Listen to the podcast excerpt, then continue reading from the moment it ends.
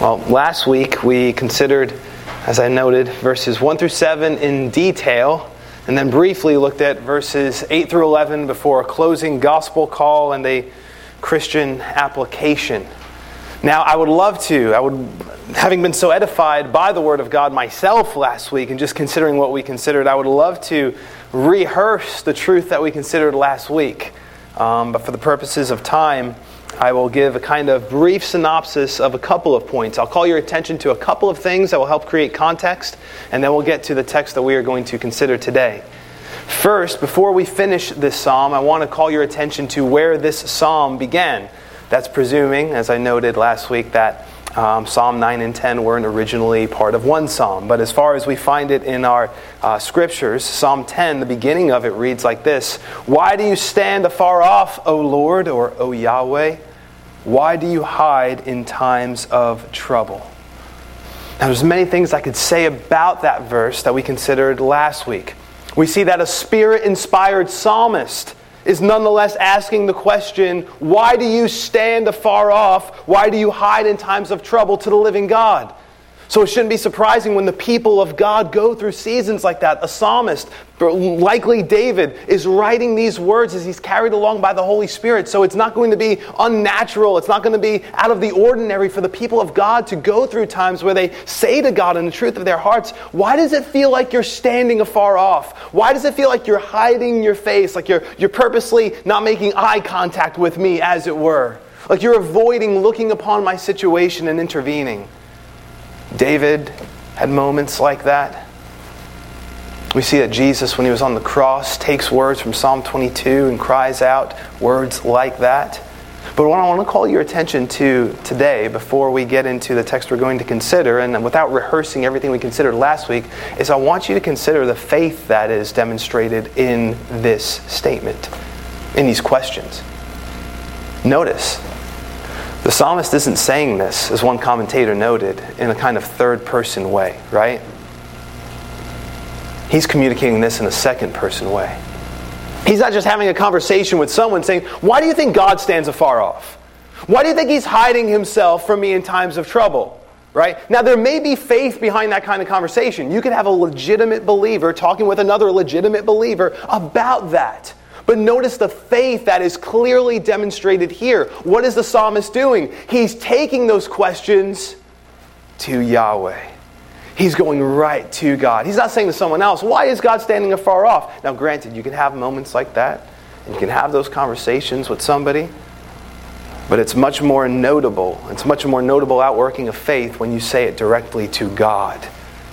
So we see faith even in the questioning. Second, I want to just remind you of the extensive description that we saw of the wicked. I won't rehearse all the exposition of the verses, but I'll give you a little bit of a synopsis. So we saw that the wicked is like a bully. You see that in verse 2. We see that the wicked is like a boaster. We see that in the beginning of verse 3. We see that the wicked is a poor judge of what is and isn't praiseworthy. We see that in the second half of verse 3. We see that the wicked lives like a practical atheist. Verse 4.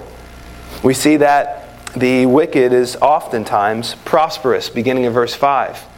Uninterested in God's judgments, middle of verse 5. Powerful, oftentimes, latter part of verse 5. He presumes, oftentimes, that his present success and ease will go unchecked. He is arrogantly presumptuous. We see that in verse 6. He uses his tongue to deceive and sin and to cause trouble. We see that in verse 7. And then we'll get to a little bit more of what we see by way of the wicked's actions in verses 8 through 11. So we'll get there.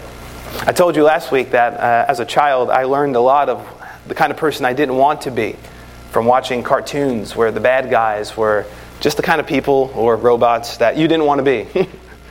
and there's a sense in which when we look at the wicked in this psalm, we get an idea of the kind of people we are called not to be. Being saved by the grace of God from all of our wickedness we should look more and more like the righteous Lord who saved us and bought us with his blood, the Lord Jesus Christ. So, if you want some examples of how we could walk in the opposite of the wicked, I would call your attention to last week's message and the application at the end. But with that being said, let's get into the text. That's the brief review. Uh, we begin by looking at the conclusion of the description of the wicked before the psalm turns in verse 12. So we begin in Psalm 10, verse 8, where we read, He sits in the lurking places of the villages. In the secret places, he murders the innocent. His eyes are secretly fixed on the helpless. So now, as uh, one commentator notes, the psalmist turns to describe how the wicked attack the helpless. It is portrayed as an ambush, to use language from Allen Ross. So, first, we're told, if you look at verse 8, he sits in the lurking places of the villages. So he's not just sitting, like hanging out and relaxing, taking it easy. He's sitting, as in sitting in ambush. That's what he's doing. He's in the lurking places. These are the locations that are most suitable for an ambush. They are essentially, if you will, hiding places. The word for villages here in the Hebrew speaks of unwalled places, they are unenclosed areas. So that's where he's sitting. This is the place where he deems to have the greatest advantage over those who are most vulnerable. Now, it's worth noting in the Septuagint, which is the Greek rendering of the Old Testament, that it does note here that he sits in these places and he lies in wait for rich men. And he's looking to likely rob them and then subsequently slay them. So that may be, I mean, you would think that the person who's lying in wait to rob would rather rob somebody who is rich than somebody who is poor. But the idea that you see very notably here is that he is looking to take advantage, and he wants to put himself in the most advantageous spot to take advantage of others and to rob and to hurt. Next line reads In the secret places, he murders the innocent. So, this alludes to oftentimes the behavior of robbers. In Job 24 14, he used similar language. He was, there in that scripture, we read, The murderer rises with the light, he kills the poor and needy and in the night he is like a thief. Job 24, verse 14. And why secret places? So he won't be seen by men. Perhaps that's part of it, right? So that he won't be brought into disrepute. Maybe he's got a reputation and doesn't want to be brought into disrepute with others. That could undoubtedly be part of it. I think most likely, not that those other things are not possible to be joined to this, I think the most likely idea is that the secret places provide him with an advantage. This is not like the Revolutionary War times. Remember Revolutionary War times? You have like the armies, like both, like out in front of one another, kind of marching into the field for battle. This isn't like that. This is something where he is looking as a predator to pounce upon prey. Now, again, this won't be all the wicked, but in one way or another, this is um, well descriptive of the wicked oftentimes. The predator watches and looks to strike at a time that's most advantageous. That's clearly seen in the description that follows in verses 9 and 10. He lies in wait secretly as a lion in his den. He lies in wait to catch the poor. He catches the poor when he draws them into his net. So he crouches, he lies low that the helpless may fall by his strength. So, what's happening here? What's happening in verses 9 and 10? Well, the imagery is being used to reinforce the prior point. You have basically two images that are being painted for the reader in verses 9 and 10. The first one is that of a lion, a lion who's waiting in his den, or it could be rendered here, waiting in his cover. So the wicked waits secretly as a lion in his den or cover. So note, like a lion seeking whom it may devour, which is reminiscent of 1 Peter chapter 5 verse 8 with reference to the wicked one and thus walking in the steps of the wicked one, who is described as a murderer from the beginning. The devil described by Jesus as a murderer from the beginning, John 8:44. They seek to catch and devour the poor. Who are the poor? They're the vulnerable, they're the afflicted. But they aren't just the poor in general in the context of this psalm. We're going to see they're the believing poor. Now, doubtless that the wicked oftentimes preyed on more than just the believing poor, but we're going to see that most immediately it's the believing poor, the believing afflicted, the believing vulnerable that are in view. So that's the one, first metaphor, like a lion. But also, they are like a hunter. We see that as well. He catches the poor when he draws them, draws him into his net. So the imagery is that of springing a trap. And the result of all that is seen in verse 10. Now, that first line, if you look at verse 10, so he crouches, he lies low, it may extend the description of the previous verses, or it could be rendered, so the crushed sinks down. So it could be extending the description, or it could be showing the result. The result, if you look at the text, is clearly seen in the second half of verse 10, but it may be communicated in the first half if you render the first half like this so the crushed sinks down. So it could be referring to the crushed, or it could be referring to the crusher who crouches and lies low. But I want you to see this. The big takeaway from this for our, for our purposes would be oftentimes a mark of the unrepentant wicked is to take advantage of other people. And oftentimes, those who are most vulnerable, those who are most afflicted. That's oftentimes a marker of the unrepentant wicked. In contrast to them, we're going to see, even in the psalm, as it is shown in many places in the scriptures, God is a helper of the poor. And I would say, in light of the whole of biblical revelation, beyond just Psalm 10, if we were to look back and if we were to look forward into the New Testament, we would know that as New Testament Christians, we're called not only to not look like the wicked here, but we are to be those, to use language from the scriptures, who are helpers to the weak. We uphold or help the weak. 1 Thessalonians 5:14. We are to defend the weak. Psalm 82 verse 3. We should even as the apostles told the apostle Paul, remember the poor. Galatians 2:10.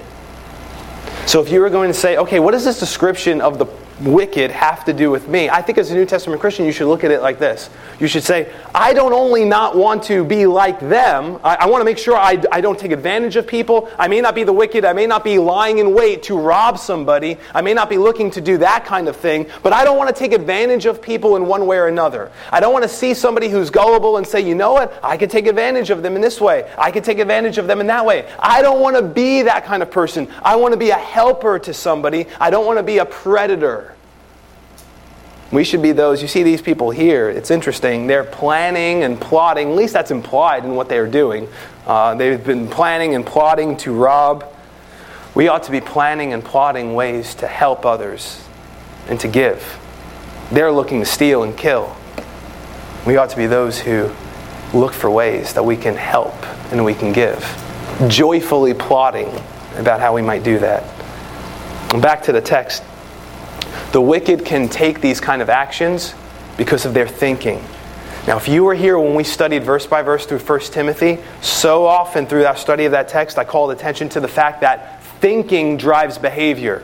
Right doctrine will drive right living, wrong doctrine will drive wrong living. And here is an example of that. They do what they do because of a thought process that they have in their mind that doesn't line up with the Word of God. We see part of their thought process in verse 11, where we read, He has said in his heart, God has forgotten. He hides his face. He will never see. Ah, okay. So that's how he can do what he does. Now, granted, there's more going on than just that, but again, it shows you that what a person thinks in their mind and in their heart will, in some way, shape, or form, inform or drive their behavior. Now, I want you to notice here the wicked says these things where? In his heart. They might not necessarily or all the time come out of the mouth but they are nonetheless said in the heart. We're reminded through that that there's a lot of bad things that can be said that are inaudible, at least to men. As Christians, we would do well to live with the idea that there is always a hot mic, right? You oftentimes see in the news, it happens every once in a while, happened recently, where somebody will get caught on a hot mic. And as Christians, we ought to be living with an idea that we're always around a hot mic. But that hot mic doesn't only hear the words that come out of our mouths, that hot mic hears the words that are said in our hearts. That, that's the kind of life that a Christian lives because it's not just about externals. As a Christian, you say, No, God bought me with the blood of His Son. He loves me. The Holy Spirit is inside of me. And I don't want to grieve the Holy Spirit with what I say outwardly or with what I say inwardly. And what's driving you? Is this some pursuit of righteousness so that you could come into the presence of God by your own accrued righteousness? No, it should be love. love for the God who bought you with the blood of his Son. But this is a reminder that God hears the thoughts that are said in our hearts. A lot of bad things can be said in a person's heart. Psalm 14, verse 1, Psalm 53, verse 1, both of which say that the fool has said in his heart, There is no God. Remember that Jesus, perceiving the thoughts of the scribes and the Pharisees, he said to them, Why are you reasoning in your hearts? Luke chapter 5, verse 22. He knew, he could perceive their thoughts. Remember that Jesus is the one who said that it's out of the heart that an abundance of sinful things proceed out of a person's mouth. Matthew chapter 15, verses 18 through 19. So watch your words. Not only the ones that come out of your mouth, but the ones that are spoken in your heart. Well, the wicked, he says certain things in his heart, according to this text. First, he says, God has forgotten. Well, the question is, God has forgotten what? One answer could be the humble, right? They're crying out to you, but you're not helping them. It seems that God has forgotten you. That could be one idea here. And that's not uh, mutually exclusive from the idea of them saying, God has forgotten what I've done. So God has forgotten you, and it's as though He's forgotten me robbing you or murdering you. God has forgotten. And the idea here, generally speaking, is that God will not hold me to an account. He's forgotten. It's out of his mind.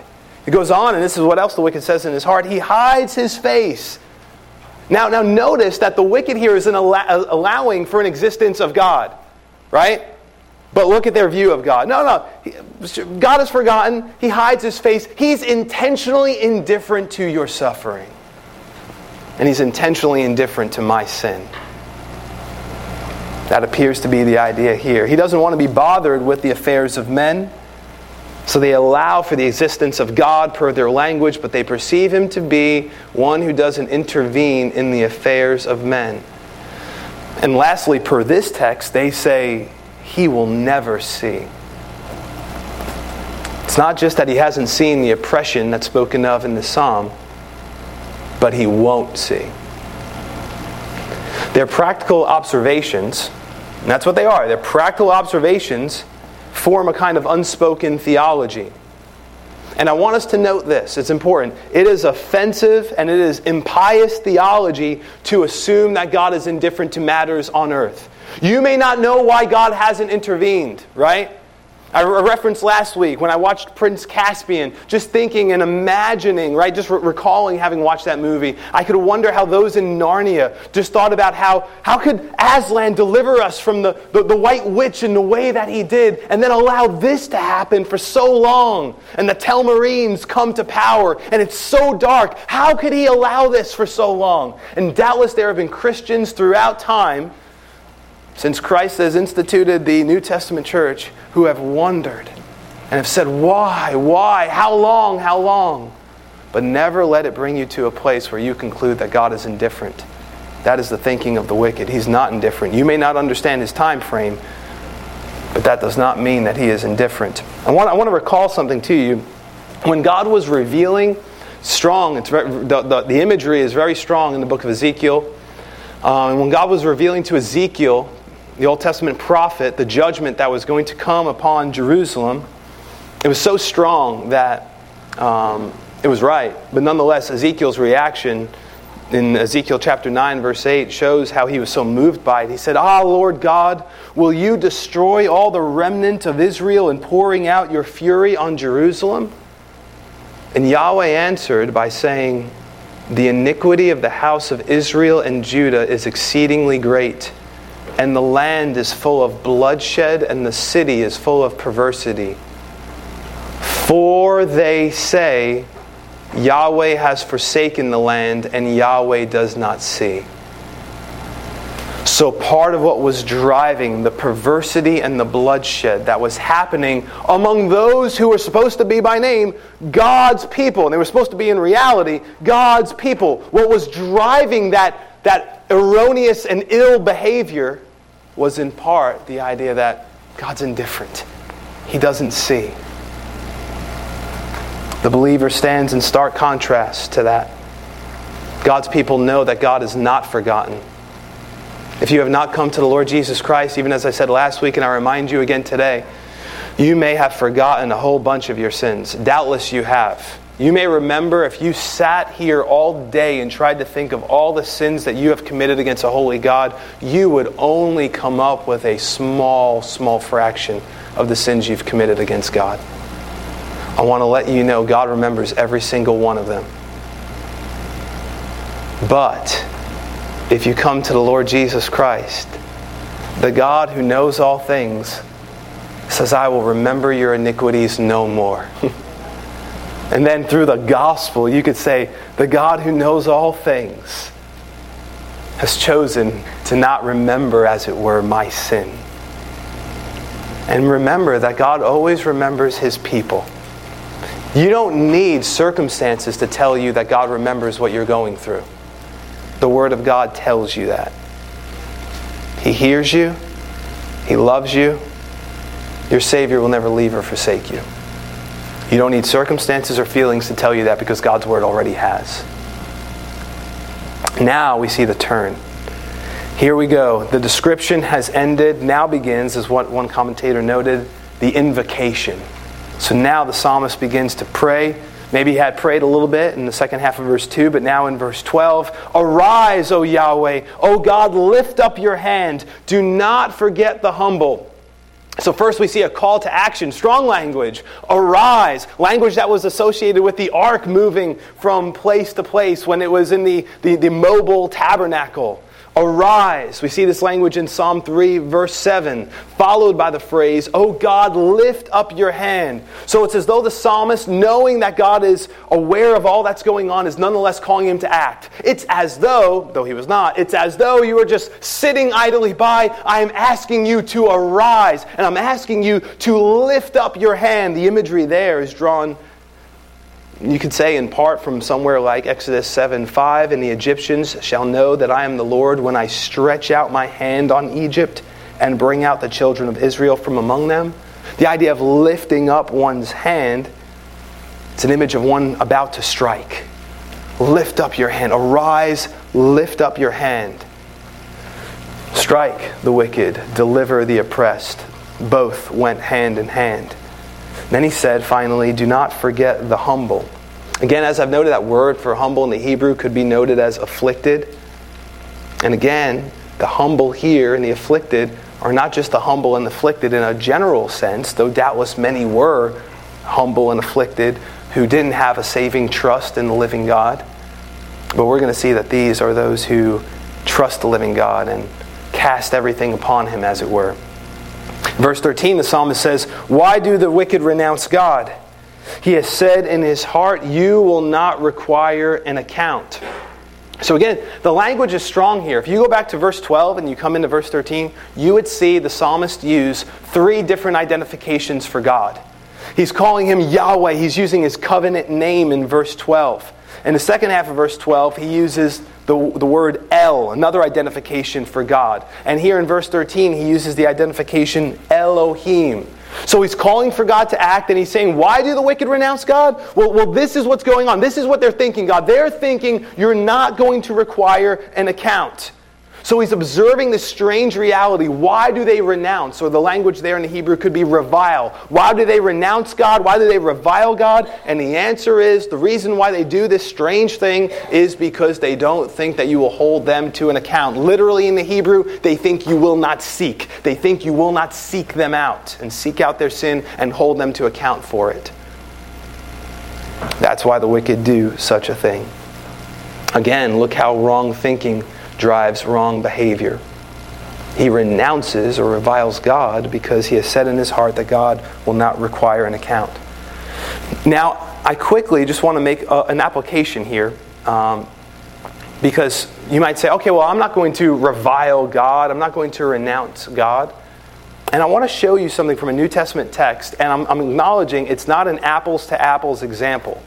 But I want to show you a way in which a person can revile God and renounce God, calling God a liar, which is a heinous and wicked thing to do, and that's an understatement. In the New Testament, in 1 John chapter 5 verses 9 through 12. So I'm reading this so we can kind of see a, a New Testament application of this verse in the Psalter. John writes, If we receive the witness of men, the witness of God is greater. For this is the witness of God, which he has testified of his Son. Now, watch this. He who believes in the Son of God has the witness in himself. He who does not believe God has made him a liar because, why? Because he has not believed the testimony that God has given of his Son.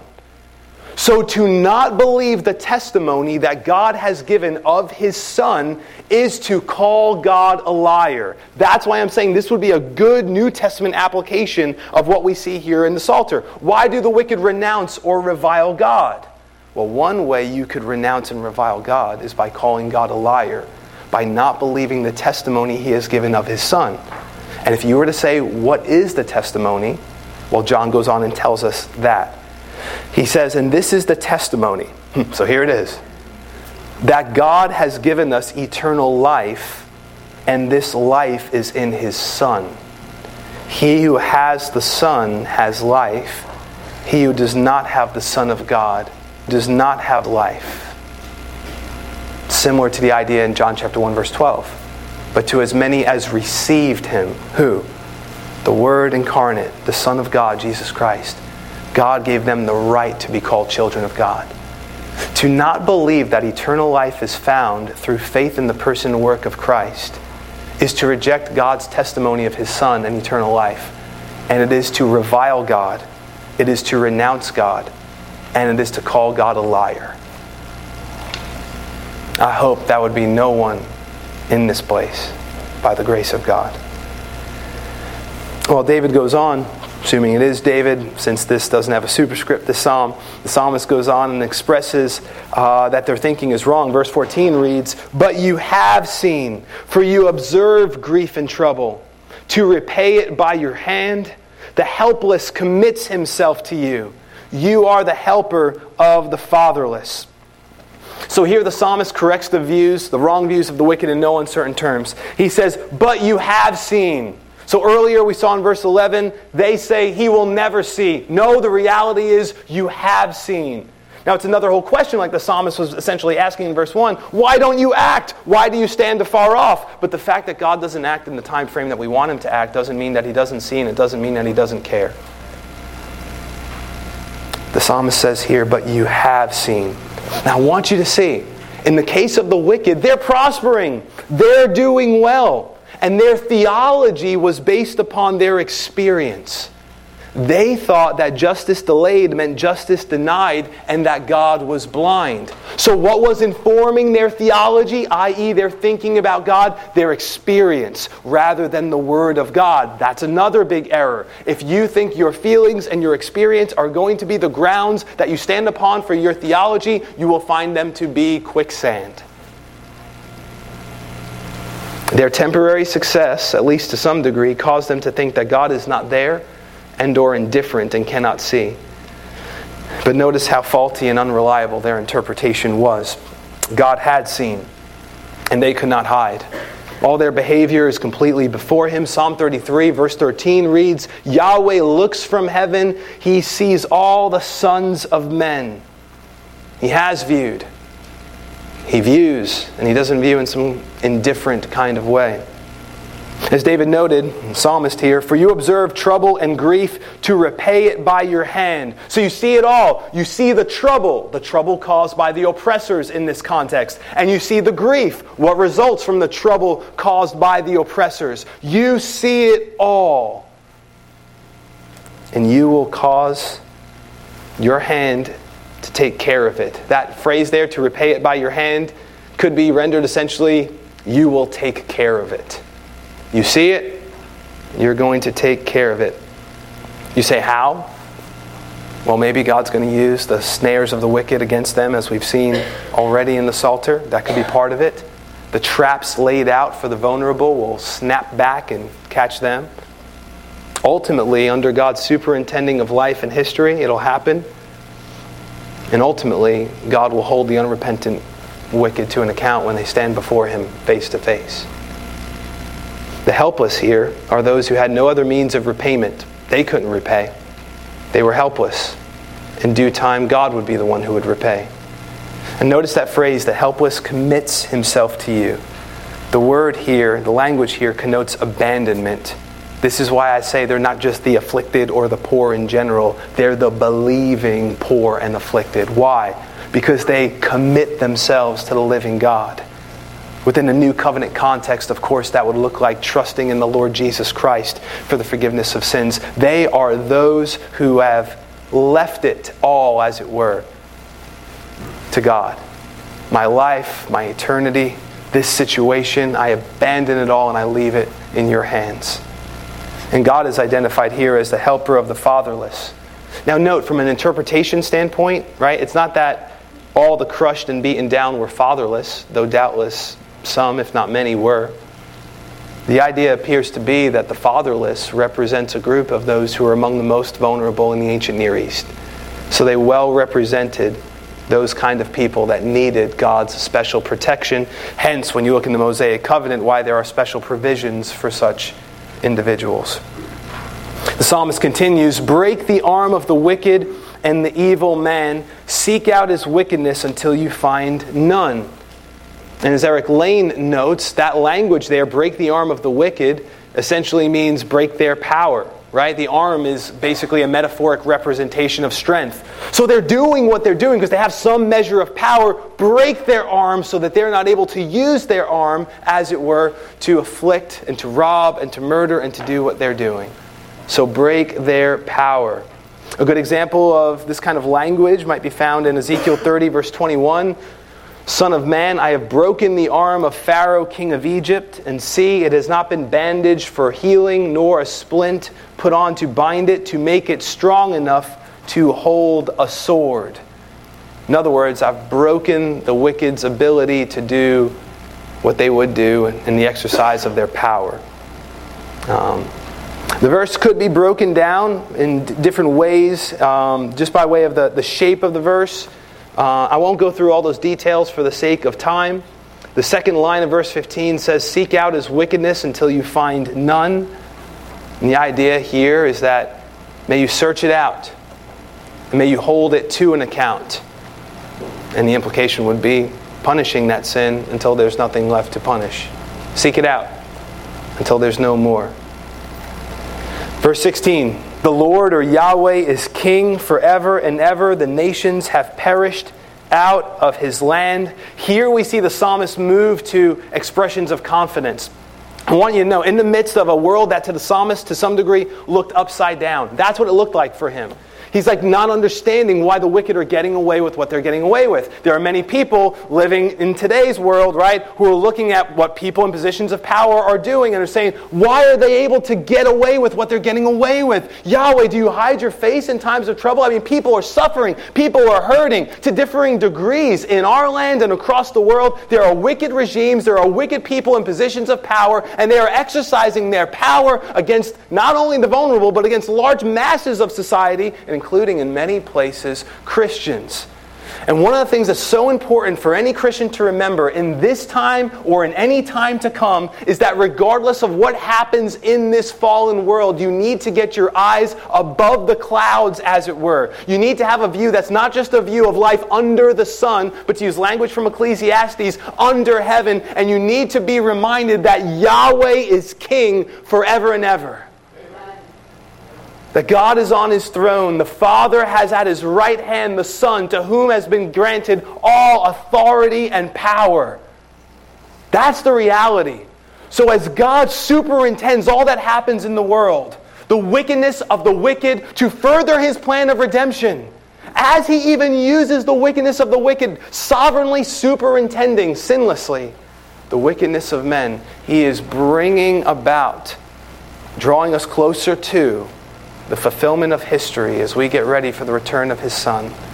But you have to love, the psalmist is living in a time where he sees things as upside down. Why is this going on? This is what the wicked is like. This is what the wicked is saying. This is what the wicked is doing. But now, after moments of praying, and that's a good thing to do, right? You want to pray about these things, the psalmist does. Verse 12, verse 15, maybe in the second half of verse 2. But now we have expressions of confidence. Yahweh is king forever, over and above everything that they do. You are unmoved, unstoppable. Not unmoved in the sense of indifferent but you're not shaken. You are sovereignly causing all things to work after the counsel of your will, to use language from Ephesians 1:11. Yahweh is king forever. He sees beyond the present plight into the unseen reality of God's supremacy in dominion. And with that sight of faith comes assurance. And there should come joy, by the way. Psalm 97, verse 1 says, Yahweh reigns let the earth rejoice, let the multitude of isles be glad. Now, that second statement there, uh, the nations have perished out of his land. For the purposes of time, I'll give you some, some quick possibilities of what's going on there. Either the psalmist is looking back and saying, hey, when you brought the children of Israel into the land of Canaan, the nations that had inhabited the land, they have perished. So that's a token of how easily you can deal with your enemies. That may be part of what's going on. David may be looking back into, in some degree, just looking at how God has delivered him from the nations before. Some suggest that nations here is kind of a metaphoric reference for Israelites who are acting like heathen. That's a possibility. Some think that the language here could be a prophetic perfect, meaning it's rendered in the future tense as it is in the Septuagint. The nations will perish out of the land. Let me just assure you, Yahweh is king forever. And he easily dealt with the nations that were in the land of Canaan when he brought the children of Israel into the land. Though the children of Israel made it hard upon themselves with um, coexisting with Canaanites that they shouldn't have been coexisting with, and by disobeying Yahweh. And let me rest, rest assured, all the nations that rebel against God will be held to an account. Now we get to verse 17. Lord, you have heard the desire of the humble. You will prepare their heart. You will cause your ear to hear another statement of faith. God hears the desire of the humble. Earlier in the psalm, we saw the wicked boasts of his heart's desire. God heard that too. but he hears in this loving, relational way the desire of the humble, and in due time he will act. Just because he hasn't acted yet doesn't mean he hasn't heard. If you have been washed by the blood of Christ, you've come in faith to the Lord Jesus, every time you pray, just know in that relational way, your Father hears you. And just because he hasn't acted doesn't mean he hasn't heard. It just means his ways are not your ways. And his thoughts are above your thoughts. And he's got a better plan than the plan I had for him or you had for him. that phrase, you will prepare their heart, oh, that, I mean, it sounds beautiful.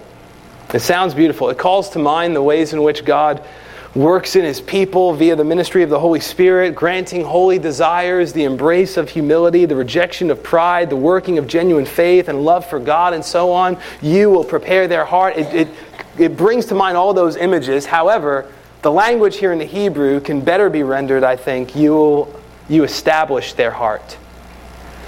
In other words, rather than quaking in fear, God's people will have a settled kind of assurance a kind of calmness that comes with such faith.